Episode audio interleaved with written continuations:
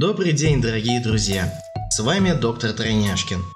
Мы тройняшки и мы врачи. В данном случае из нас троих располагаюсь здесь только я. Меня зовут Элисур, я врач-педиатр, занимаюсь маленькими детьми.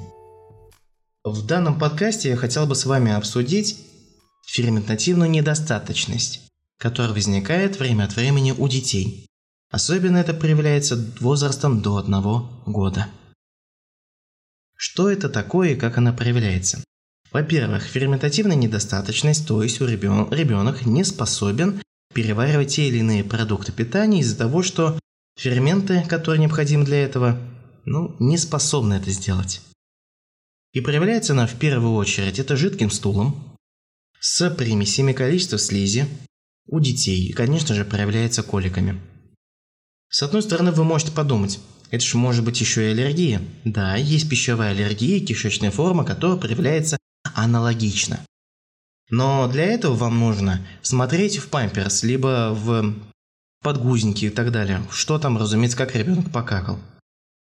Ферментативная недостаточность, их множество типов. Там на много лет идет. Во-первых, бывает ферментативная недостаточность ну, там, лактазная, изомальтозная, мальтозная, там еще их больше.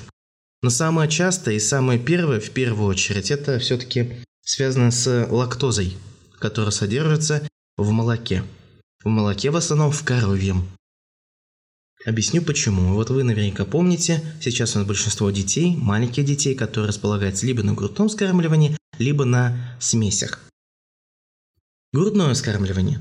Оно имеет очень большое преимущество по отношению к смеси. Да, может быть, э, это тяжело, может, э, мамочкам, может быть, это потому что мало молока, стресс и так далее, но все-таки оно имеет преимущество в следующем по отношению к нашей теме. В этом молоке уже передаются ферменты, которые сами же помогают ребенку переварить грудное молоко. В смесях же такого нет. Максимум, что сейчас сделали при искусственном питании для детей, это устранили лактозу, безлактозные смеси. Они, с одной стороны, эффективны, но, конечно же, при пищевой аллергии они не дадут должного эффекта. Поэтому, когда вы будете родители смотреть, у вас грудное скармливание либо э, искусственное скармливание у ребенка, тогда вам нужно изучать как раз вот этот вопрос с этой точки зрения в том числе. При грудном скармливании у детей тоже может быть ферментативная недостаточность, непереносимость лактозы, но только лактоза коровий, она обычно тоже может передаваться с помощью груди, когда мать употребляет данный продукт. Молоко, кефир, творог, ряженку, сыры и так далее. А вот в смесях они как раз таки располагаются. И довольно-таки много. Я, как и говорил, есть безлактозные смеси, их можно достаточно найти везде, на разных полках, в пятерочке даже тоже, там их много. Как проявляется все-таки ферментативная недостаточность, а, полноценно, чтобы вы точно поняли, как это определить. Первое. У ребенка колики. Второе. Когда вы будете трогать живот, у ребенка слишком повышенное газообразование. Третье. Сам стул, он будет очень хорошо отличаться. Он прям отличается по отношению к аллергии и ферментативной недостаточности. Это прям видно. Как только ребенок покакал, сразу смотрим, пузыри есть или нет. Если пузырей нет, скорее всего аллергия. Если пузыри есть, большая вероятность, что это ферментативная недостаточность либо непереносимость углеводов, еще по-другому говоря. Но не спешите делать анализ на сразу на углеводы. Это все-таки вторичное, всего лишь уточнение. Как практика у детей, ну смысл там на углеводы проверять, там только одно понятно. Только один, лактоза может быть проблема.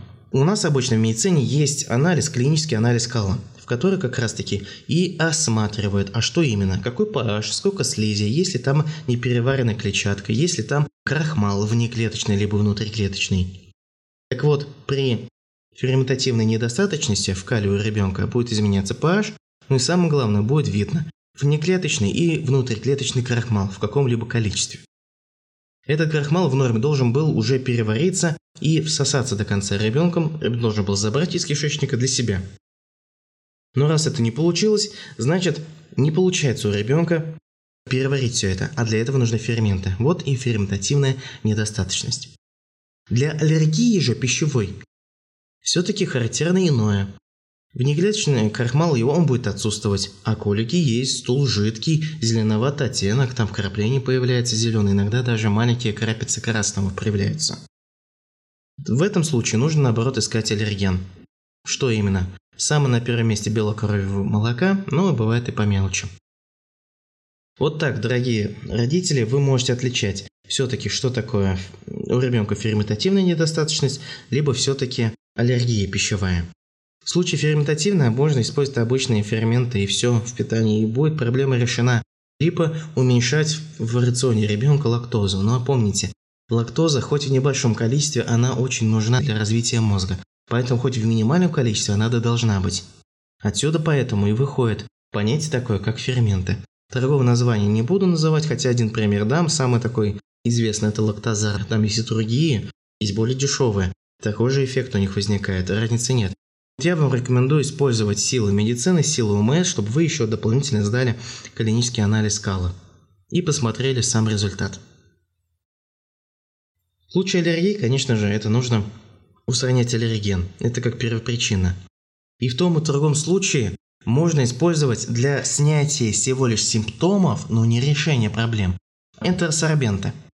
Они как раз снизят симптомы, станет относительно лучше, но это только будет кратковременный эффект. Это будет ненадолго.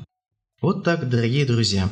Ферментативная недостаточность, она проявляется, самое главное, самым легким признаком – это пузыри в стуле, которые, к сожалению, они тоже лопаются, и они исчезнут в стуле, вы потом их не увидите. Поэтому, как только ребенок покакал, сразу смотрим в памперс, либо, ну, смотри, куда покакал.